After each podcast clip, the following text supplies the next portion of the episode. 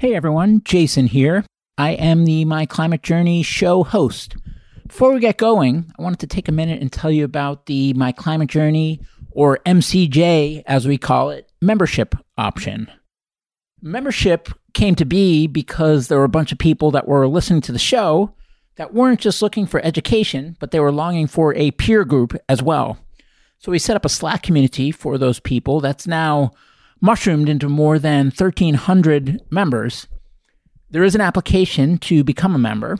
It's not an exclusive thing. There's four criteria we screen for: determination to tackle the problem of climate change, ambition to work on the most impactful solution areas, optimism that we can make a dent and we're not wasting our time for trying, and a collaborative spirit. Beyond that, the more diversity, the better. There's a bunch of great things that have come out of that community, a number of founding teams that have met in there, a number of nonprofits that have been established, a bunch of hiring that's been done, a bunch of companies that have raised capital in there, a bunch of funds that have gotten limited partners or investors for their funds in there, as well as a bunch of events and programming by members and for members, and some open source projects that are getting actively worked on that hatched in there as well. At any rate, if you want to learn more, you can go to my climate journey dot co, the website, and click the Become a Member tab at the top. Enjoy the show. Hello, everyone. This is Jason Jacobs, and welcome to My Climate Journey. This show follows my journey to interview a wide range of guests to better understand and make sense of the formidable problem of climate change, and try to figure out how people like you and I can help. Today's guest is Shashank Samala, C E O of Heirloom. Heirloom's on a mission to accelerate our planet's transition to a carbon-negative society. Their aim is to remove a billion tons of carbon dioxide by twenty thirty-five using natural processes to engineer the world's most cost-effective direct air capture solution. Naturally occurring minerals, alongside forests, soils, and the ocean, are one of our planet's most vital carbon sinks, and over geological timescales, carbon dioxide in the air and water chemically bind to these minerals and permanently turn to stone. Heirloom's technology enhances this natural process, called carbon mineralization, to help minerals absorb C O two from the ambient air in days rather than years. I was excited to bring Shashank on the show to learn more about Heirloom's approach, Shashank's story of founding a company in an unrelated space and scaling it over many years before transitioning into now working on direct air capture, and also just a general conversation about where direct air capture is, where it needs to go, some of the barriers holding it back, and what Shashank believes are some changes that could most accelerate direct air capture's widespread deployment. Shashank, welcome to the show. Thanks so much for having us, Jason. Yeah, thank you.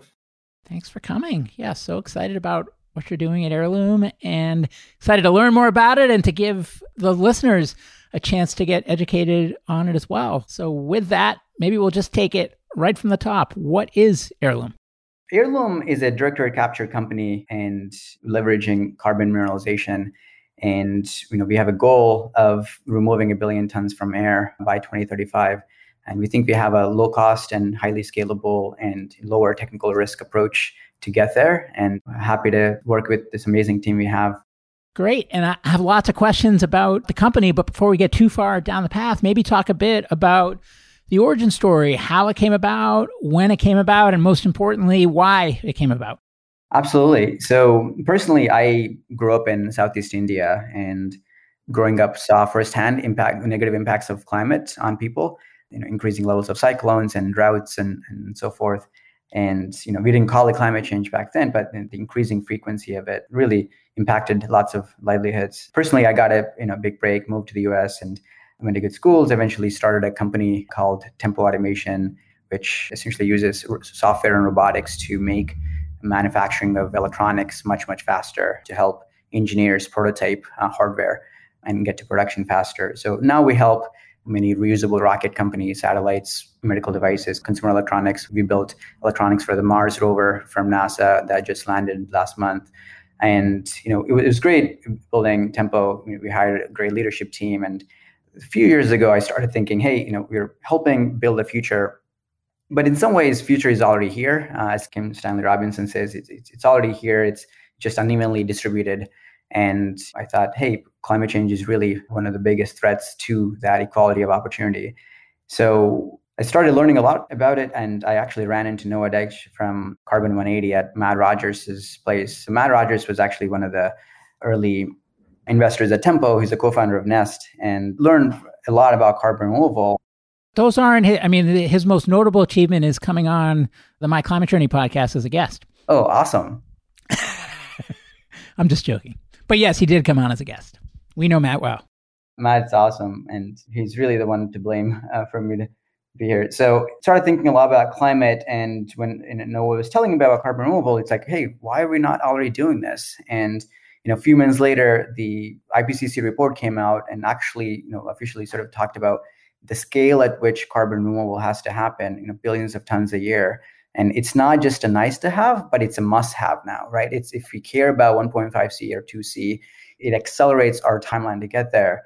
And you know, I was looking at many other technologies as well. It's like steel decarbonization and concrete, hard to abate sectors, right? Ag- agriculture.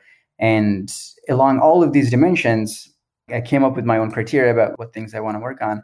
And you know, the highest potential to the lowest effort from an entrepreneurship angle was carbon removal by far. And this was a few years ago. I started learning a lot. I read the negative emissions textbook and you know many, many papers, got connected to the researchers and scientists behind all these papers, came up with my own criteria about what does high quality removal look like. Things like permanence and additionality and, and all those things we'll get to later. And I was unconvinced for a long time. And you know, carbon mineralization specifically caught my attention, because it was low cost and highly permanent. And so you were getting really good properties of removal for low, lower cost, but it had a bunch of drawbacks with land land use and verifiability and so forth. So we continued to look. I got connected with Peter Kellerman, who's amazing. And he's been working on a concept with Jen Wilcox about this one approach that marries natural properties of minerals with direct air capture to get to lower cost. Eventually, we worked, continued to work on it, helped fund it, and we... About a year ago, early last year, left full-time Tempo to focus on this Heirloom full-time, built a team. Uh, Noah uh, joined, and now we're sort of off to the races, continuing to build out the team and going towards a demonstration plant, hopefully next year. So yeah, that's sort of the backstory, if you will. And yeah, Noah is, is a big part of the story as well. So we'd love to have him cover some of it. Yeah, Noah, it'd be great to hear a little bit about your journey and what led you to Heirloom and what you're doing with the company. Absolutely. So a little bit of my background, I actually met Jen Wilcox at the Colorado School of Mines in my junior year pursuing chemical engineering. So I chose chemical engineering because it felt like it would utilize my skill set, very math and science minded, in a way that could positively impact society.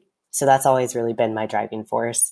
And when I, I took her carbon capture class my junior year at university, and it kind of opened my eyes to this whole world of carbon capture and storage, as well as carbon dioxide removal. So I, in my final year there, decided to continue into a PhD program with Jen, fantastic mentor, fantastic person. And I followed her to Worcester Polytechnic Institute. And in my first year of my PhD there, Peter Kellerman at Columbia came to us with this idea for a passive direct air capture process that uses mineralization. And from there, we kind of worked to figure out the details of this process, marrying the direct air capture side with carbon mineralization, with some co-inventors, including Greg Dippel at the University of British Columbia and Phil Renforth at Harriet Watt University. And we really... It was very interesting because we iterated over a bunch of different process designs and tried engineering the system and then unengineering the system. And ultimately, the most economic way to do it was the passive way. So we developed this concept for what the process might look like and performed a preliminary techno-economic analysis that led us to believe at scale we could achieve costs under fifty dollars per ton of C O two removed from the atmosphere, which is a really transformational number in this discussion. So this really solidified the fact that we thought it could be an impactful technology to combat climate change and contribute positively to climate change mitigation. And that's really when Shashank entered the picture, and we started these bigger conversations of what would it look like to commercialize this technology, and seeing and hearing about that vision for commercialization and how impactful, like having done some of the calculations myself of how impactful this process could be, really drove me to believe that it could be one key technology in helping mitigate the harmful effects of climate change and pursuing carbon dioxide removal. So that's kind of how I got involved in, in Heirloom. And Shashank, one question I have for you before we jump into the Heirloom bit specifically is just, as a longtime entrepreneur who was not building a climate-focused company and transitioned into putting climate front and center right in the thick of it with direct air capture, which doesn't feel like the bunny slope, how has that transition been, and, and what would your advice be for other entrepreneurs who maybe are climate motivated and looking to follow down a similar path?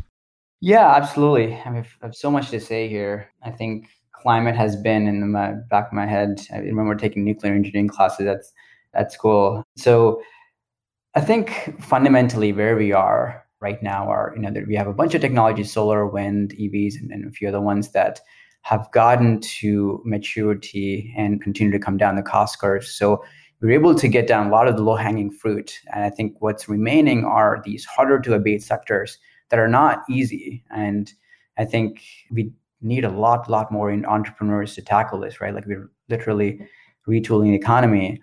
And, you know, I learned a lot about at, at Tempo, building factories and understanding unit economics and how, understanding, most importantly, the cost learning curves. How do you pair the power of markets, leverage the power of markets with technology scaling to come down the cost curve? And I think fundamentally climate tech companies is all about that.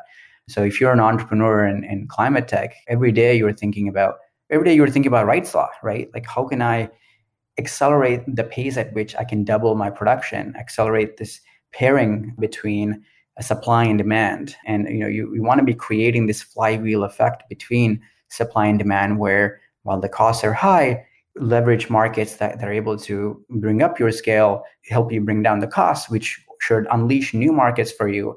And hopefully that will also create the next doubling and so forth, strategically coming down that cost curve. And we've done that to some extent at Tempo. So, you know, direct air capture specifically is very interesting because C O two is so diffuse in the air, right? It's, it's zero point zero four percent of the air. So it's very much a chemical engineering problem. Though I think coming from an industrial automation background, I wanted to sort of turn this into a chemical engineering problem to more of an industrial automation problem as well. Because with industrial automation, like, there's a lot of great technologies that have been invented in other areas. Like, technologies that are trivial in other industries can be transformational in some new ones uh, if you can integrate them well.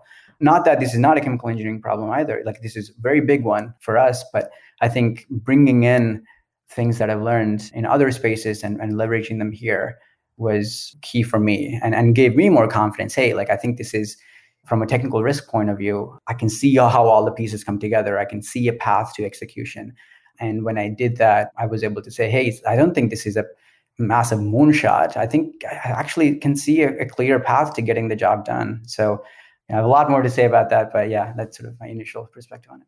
As a newcomer coming in, as I was making the rounds and trying to figure out where to anchor it, it seems like there's a contingent of the climate world that are against these kinds of technological solutions like direct air capture. And it seems like one element is cost and another element is just scale and the amount of dent that it can make relative to other maybe more natural types of solutions. So before we get into the specifics of Heirloom's technology, I guess I'll just put that question for you is, why do you think there is this vocal contingent of the climate world that is so opposed to things like direct air capture? And do you think there's any merit to the concerns that they have?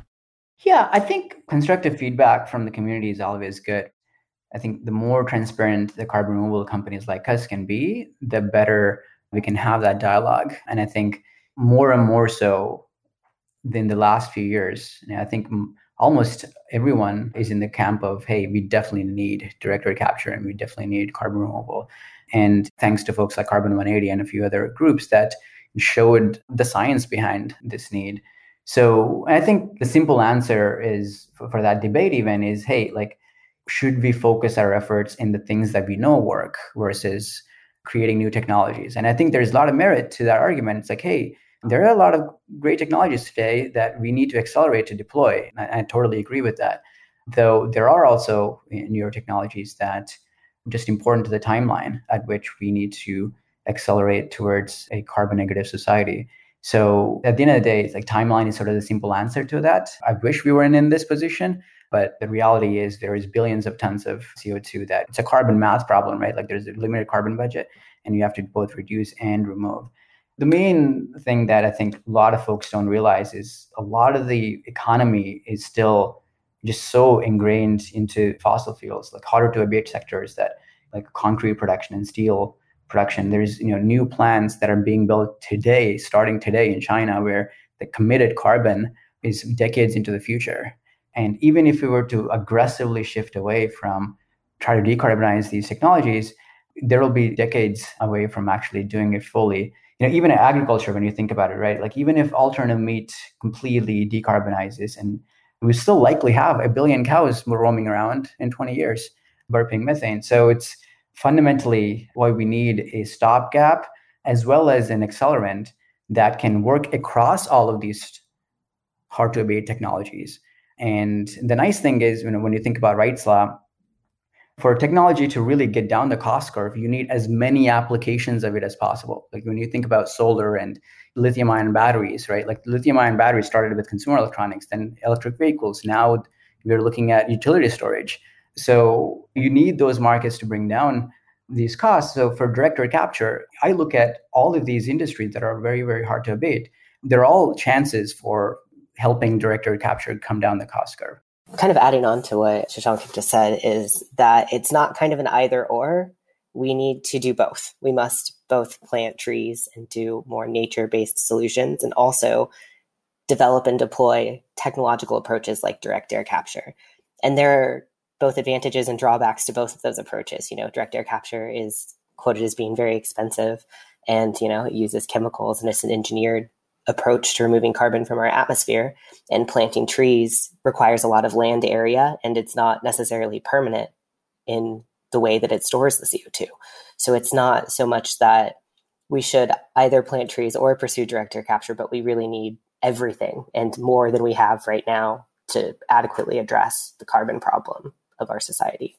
When it comes to deploying direct air capture at scale, what are the biggest barriers holding it back, and what are some of the more promising solutions to address them? And a follow-up that we can come back to is just within that realm, how did you go about navigating the different solutions to land on the one that you ended up focusing on with Heirloom? Yeah, thanks for that. So I think a couple of things that come to mind that could be accelerants of D A C deployment. I think a lot of folks would say policy, and we certainly agree with that. And even in just the last couple of months, it's amazing to see how much new R and D dollars and infrastructure, some of the markets that are going to be created have been coming online since the Biden administration and got in place. So, you know, there's a lot more to go, a lot more clarity in some of these regulations like forty-five Q that we will need as well. The other thing is recruiting and bringing in talent from other industries into D A C and carbon removal. I think recruiting is just a massive industry. We're just right on the cusp of it. And we need a lot more folks to be excited and to be coming in and helping scale. So for me, it's pretty exciting to be catalytic at the beginning of this adoption. Noah, what do you think? I completely agree, especially with the aspect of creating carbon markets in society. So we have policies in the U S like forty-five Q and low carbon fuel standard, but it's really comp- creating a universal compliance market that can accelerate the development and deployment of some of these processes. In addition to that, I believe that more federal funding into deploying carbon removal technologies at scale would be a really big accelerant for some of these processes. There's a lot of grants and money moving into developing novel sorbents or process improvements on the research scale, but we really need to start rolling out some of these approaches on the industrial scale if we really want to scale them up and make a difference on climate. So since a lot of these systems are capitally intense, funding federal dollars into their deployment could really drastically accelerate the rate of deployment and the installed capacity that we have for these carbon removal approaches, specifically with reference to direct air capture. And what are some of the most promising approaches to direct air capture? And also just if you had to look into the future, do you think that it's going to be a winner take all, or will it be a portfolio approach? Like how how will the direct air capture market play out if you had to venture a guess? Yeah, for sure. So first off, I think today we didn't talk about voluntary markets yet, but I think it's pretty amazing. I, I, this didn't happen when a few years ago when I first got started with this, where you know today we are seeing a lot of big companies that are socially responsible paying for carbon removals to help decarbonize their emissions and their supply chain. So I think it we pretty much have a much higher demand than supply for D A C, and that'll probably continue, especially as compliance markets like L C F S grow and other compliance markets across E U and the U S come online. So, you know, that's exciting from a markets angle, which has completely changed in the last six months to a year. So what a promising approach for D A C. In many ways, this is the engineering challenge of the century, and this will likely not be winner take all for many reasons. So I think maybe to think about D A C, I think we should sort of think about where costs come from, right? So it, D A C, I think a simple framework to think about is it's two by two framework, where on the front end, you have the capture part where you're capturing C O two with some sort of sorbent, whether it's a custom or something natural. So there's CapEx and OpEx associated with it. So for some companies, there is these fans that are in custom membranes that drive some of that capture. And then there is the OpEx associated with that. So the energy that drive the front end. And on the back end, again, same thing. You have regeneration of that sorbent. So any sponge, if you will, that binds onto the C O two molecule on, on the front end, you have to regenerate that sorbent. So by pulling out the C O two. And then there is CapEx associated with it and OpEx, the energy to regenerate. So if you're an entrepreneur, if you're a scientist, you're looking at this for two by two matrix and you're thinking, hey, what can I really do to make costs low?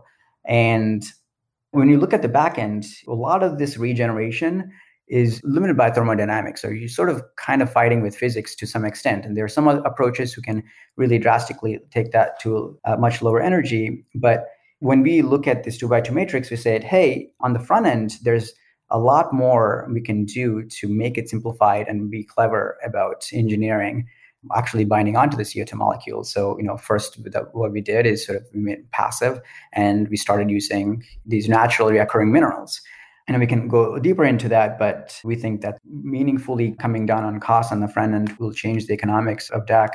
So at the end of the day, we're going to have to remove billions of tons of C O two from air. You know, I think we extract oil at the tune of four billion tons of oil per year or something like that. And according to I P C C, we need a lot more of the, mine a lot more of that C O two from air. So likely demand is going to outstrip supply for decades to come. So you're likely going to have many companies doing this, just like there's tens of companies, I think twenty, thirty oil companies that each are worth just tens of billions of dollars. We're probably going to see something like this in carbon removal as well. And, and that's exactly what we need too. I hope every approach works. To some extent, you can debate about the merits of cost on each one, and we should have constructive dialogue about which ones we should bet on. But at the end of the day, personally, as a climate advocate, I hope every one of these will succeed for climate targets, but also each of them, there's just going to be enough demand and, and just massive market for each one of them. So much longer answer than I hoped for, but Noah, I'm curious to hear your thoughts.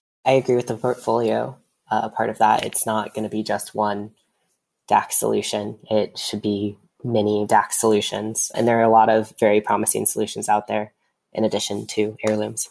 You've touched on a little bit, but maybe just speak more directly to the Heirloom approach and what makes it different. The Heirloom approach marries the natural properties of earth-abundant minerals with a process for direct air capture. So we start with these earth-abundant minerals that are specifically either magnesium or calcium carbonates, of which there are trillions of tons in the Earth's crust, specifically calcium carbonate, which is limestone and a feedstock for cement and concrete production. So while the process works for either magnesium or calcium, I'm going to kind of illustrate how it works using calcium-based minerals. So the carbonate rock that we have is first sent into a high-temperature reactor, which is called a calciner. And when the calcium carbonate reaches higher temperatures, which is roughly nine hundred degrees Celsius, it breaks down into its two component parts, which are C O two and calcium oxide. The calcium oxide produced from this reaction is essentially a fine white powder, and the powder is highly reactive with C O two at room temperatures and pressures. And what this means is that it will naturally react with the C O two at room temperature, pressure, and atmospheric concentrations to reform those initial carbonate minerals and capture C O two from the air in the process. So more specifically, we spread this mineral out in a method that reduces land area requirements for the process. And while it occurs naturally, we found ways to accelerate the rate at which these oxides react with C O two on the order of two weeks to a month, as opposed to longer periods of a year or, or even longer. Additionally, this approach reduces, as Shashank mentioned, those front-end energy requirements associated with direct air capture systems by eliminating the use of fans and pumps that are used in some of the more engineering, what are called contactors, which facilitate the contact between the C O two and the sorbent being used. After our materials are carbonated, we can recollect them in the form of calcium carbonates, and this allows us to feed them back into that high-temperature calciner and reproduce C O two and calcium oxide. We can then continue this process cyclically. And after each of those calcination steps, or the steps in the high temperature reactor, the C O two can be captured and stored underground in sedimentary basins, which are the same types of basins that held carbon for millions of years in the form of oil. So that's essentially uh, an overview of how our process works from start to looping. And when you think about staging, so how does a company like this go to market? What are the key phases? What phase are you in today? And, and what are the biggest things that you're trying to solve for? For sure. Yeah. So for us, there are two main thrusts of technology. So one is the passive contactor, and uh, it's not fully, you know, even though we're leveraging natural properties, there is a bunch of R and D and inventions that take place in ensuring that we can enhance and reduce, uh, enhance the reactions and also uh, reduce land area. And so that's one piece of technology. And the other one is uh, obviously calcination. So the first phase is really, you know, getting to a, a full cycle, integrated cycle where we can do looping. And that's what we are progressing towards. So we want to build a dem- demonstration plant, some sort of scaled down model of what an industrial plant looks like. And after that, it's going and designing and commissioning an industrial plant. And for us, our goal is to make that industrial plant profitable. And we think that we can be much, much lower scale in the initial size of that plant for it to be profitable. I don't think we need to be in the hundreds of thousands of tons, for example. And I think that's key because, as we mentioned earlier, we need to start this flywheel between supply and demand as fast as possible, and making that profitable from the get-go allows us to start with, you know, higher costs. And we think it's going to be more attractive cost than many other technologies, but it's not going to be fifty dollars per ton to start, nowhere close. So we're going to start with some reasonable amount. We're still profitable and come down it over the next ten years. So demo plant, industrial plant, scaling industrial plants. And throughout the scaling too, there's lots of other technologies in our R and D that we'll continue to do over the next ten years to continue to find the specific process, but also look for ways where we can vertically integrate and further come down some cost curves that we wouldn't otherwise. In terms of that cost, what are the biggest drivers of it, and what are the biggest levers to bring that cost down over time? I would say that probably bucket them into three. One is the cost of energy, energy that goes into regenerating the sorbent, and that's something that we that we share with, you know, every other D A C company. And you know, the goal is to try to make it as efficient as possible, as close to the thermodynamic limit as possible. And that's sort of the, you know, big challenge on the process engineering side. And also we are betting somewhat there, right? Like we're not going to be using fossil fuels to run this plant. We are going to use renewable heat, onset solar or wind or nuclear or geothermal or that type of thing. So, and we believe that the cost curves for some of those technologies will continue making our techno-economics work. And I think that's a bet many people make for D A C. And I think we, I don't think we have to be at the most aggressive of those estimates. I think even if you were to fall somewhere in the middle, I think our techno-economics will still work. So first is energy requirements. Two is just really good engineering and clever engineering to make these systems as low cost as possible. So I think a lot of that is just building a great team, having great inventive culture and a creative culture. And number three is scale. A lot of these just, as we see from the Wright's Law for many other technologies on solar and automotive and so forth, you just need to deploy a lot, right? Like how do you come down costs? You just build a lot. and you want to make sure you build it in a way that is as iterative and as modular as possible. So I'll bucket down to those three. When you look out over the next twelve months, let's say, what are the key priorities for the company? Main one is continuing to accelerate towards the demonstration plant. So main priority is recruiting, and also we've been in conversations with early customers to help us do some of these small deployments. We've been in great conversations with, with some early folks that are really bringing this industry to life. So we'd love to have more. What type of profile of customers? I'm not asking for any names. Oh, sure. Voluntary customers who've pledged to fund carbon negative technologies. And it's exciting to see more and more come online just over the last six months. And we need all of them. There's this concept of carbon purchasing agreement, right? Like, I think one thing that we need in this industry is similar to what happened in solar. And when it's like P P As, power purchasing agreements for renewables, really allowed deployments and the cost reductions over the last ten, fifteen years. So basically, we need that even more accelerated on the carbon side. And really good folks in the in the ecosystem are working on something similar uh, with the C P A, we're calling it. And yeah, it's exciting. I think we're we're going to have some announcements as an ecosystem over the next year or so to help early deployments that are going to be expensive, but will bring down the costs overall. And just philosophically, when you look at some of these early voluntary adopters versus the mainstream that will hold out kicking and screaming until the policy says that they have to come, do you do you think that compliance will be mandatory in order to get any type of scale, or do you think that the voluntary markets can be meaningful on their own? It's sort of a chicken and egg problem, and sort of they kind of work off of each other. I think some voluntary markets will enable some of these costs to be attractive for a compliance market to say, hey, this is not as bad as we thought. Let's deploy them. If you're in the compliance market, if you're working in policy and government, you want to ensure that the cost is at a point where it doesn't disrupt the ecosystem and it doesn't disrupt the economy too much. So we want to make their jobs easier by showing costs that we're confident about. And over time, we will clear more and more markets, compliance markets. There will be some states like California, who's already started, and Washington and British Columbia. They'll be more on the pioneering side. And as the costs come down more, we'll clear the market in all of these other ones. And there will be ones that are pioneering this, and we will encourage that, and we will welcome those with open arms.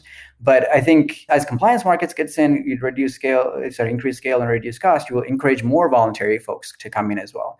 And folks who wouldn't pay a high price per ton, now they're looking at this. It's like, hey, I think this is a good chance for us to come in. So I think there's an interplay between them. It's exactly what happened with solar and wind in the last fifteen years.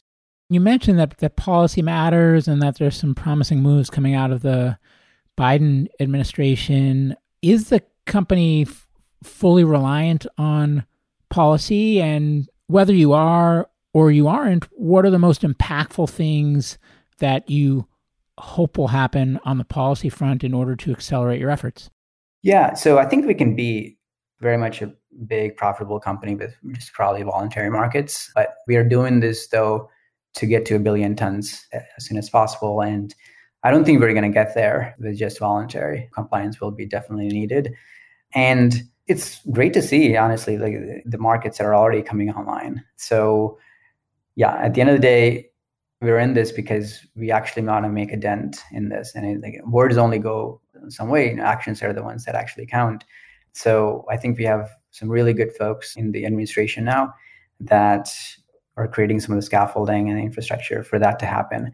And if the compliance markets were to come around, let's say you could wave a magic wand and they were just here, either at the federal level or in all the key states, then at that point, what would be the biggest barriers to fulfilling that on the other side? I, I know we're a long way from that, but let's just say that it happened. Like, where where would the wheels come off the car? What areas of the business or the product? There are a lot of challenges in deployment, right? We just released a blog post this morning about what does high quality carbon removal mean? And, you know, I think we have to be very thoughtful about deployment. I think we, we're at the cusp of this new industry that we're creating where there's second and third order impacts of what we do. There are some things with biofuels and solar that didn't happen super well and that we are sort of kind of regretting. And for carbon removal, it means that, hey, can we ensure we maintain equity and justice throughout this process of deployment? Can we ensure that there's, you know, sustainable ways where these plants that stay around for twenty, thirty years don't affect the community in a negative way? And a lot of those concerns we are thinking through now as we're designing the technology and ensuring that these can be deployed as many places as possible. So thinking through second and third order implications of deployment is one thing. And the other one I could think of is getting help on the monitoring and verification side on the for the carbon storage. This is something I think, again, the federal government is really good at doing. We're creating very clear criteria and infrastructure to help verify the carbon storage for a long, long time to come. So, Noah, do you have anything to add there? I think one other potential barrier that would occur is the kind of high capital requirements required for a lot of the direct air capture approaches and securing the funding to deploy at an appreciable scale.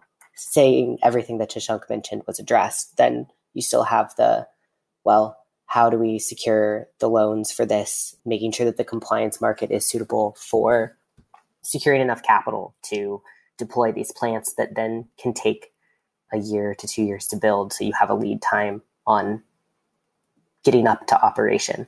But I think, as Shashank mentioned, the biggest hurdle, one of the biggest hurdles there is deploying safe, monitorable, and verifiable carbon storage that can be used for processes like this. So what is missing specifically in your ability to do that today?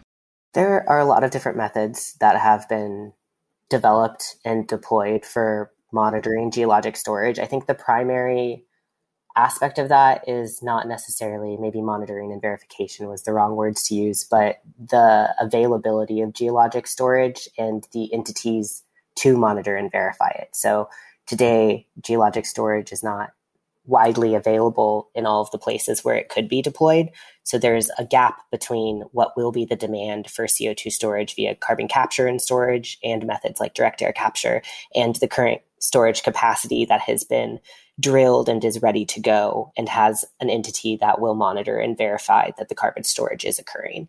So the real disconnect occurs where the deployed capacity of carbon storage meets the deployed capacity of carbon capture and carbon removal.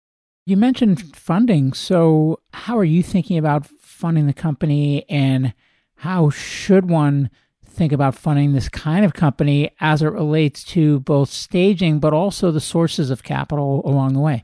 This is also one thing that I've seen completely transform over the last eighteen months, at least from an entrepreneur's perspective. I'm seeing, you know, initially sort of climate venture capital firms were helping fund early stage. Now we're seeing just technology agnostic venture capital firms coming into climate and funding carbon removal, which is uh, really amazing to see. And we need a lot of that. So we are so far funded by both climate V Cs and some of these traditional venture capital firms. And I think early stage to sort of demonstration, we want that type of capital. And as you move from a demonstration scale to industrial, at least in our perspective, we are we want to rapidly move towards a project financing model. And a lot of that, at least for carbon removal, comes from creating predictable revenue contracts and having clear debt coverage ratios that we are confident about, that we can show a lender, hey, like this is the risk of this project, and this is to ensure that our cost of capital for that is as low as possible. So having gone through that a little bit in my previous company, we were actually thinking a lot about that from the early onset. One way to think about building this company is, hey, how can we get highest confidence from a project financing firm as possible? And both from a commercialization angle and also de-risking the process parameters that will get a project financer to be confident about a project like this. So grants are a big part. We've been fortunate to get grants from ARPA-E, for example, to help accelerate some of this. And we need a lot more of that at the uh, initial industrial plants as well. Something we didn't talk about is guaranteed loans. I think we're not anywhere close to this, but some of the guaranteed loans that happen in the late two thousands for solar, wind, and E Vs will help carbon removal as well. And I'm excited to see what comes from the administration on that, essentially to sort of to help some of the private lenders get used to this type of technology, and eventually something that private folks can take it from there. You mentioned the importance of policy. So given that, as a young company, is that something that you're resourcing to at all in terms of pushing that policy agenda along? It would be great to understand how you're thinking about that, and also just what your advice would be to other young companies in a similar place, and whether there might be any gaps in the market or any trade groups, for example, that either exist or that you wish existed. Yeah, I think there is, at least for Carbon Mobile, folks like Carbon one eighty. I was an entrepreneur in residence at Carbon one eighty for over a year, and they are very good at soliciting feedback from entrepreneurs. And so we sort of have really good back and forth with folks that are front and center to this discussion on the policy end. So personally, we're not staffing to this. Maybe we will in the future, but we have high trust in folks like Carbon one eighty to lead the charge on that. And Noah is really kind of the reason I'm here too. So it's they've kind of pioneered this before the I P C C report came out, and, and they were sort of helped forty-five Q happen and everything. And I'm excited to see some things that will come out for the administration in the next year or two on this. So if you could wave your magic wand and change one thing outside of the scope of your control that would most accelerate your business, what would it be? And how would you change it?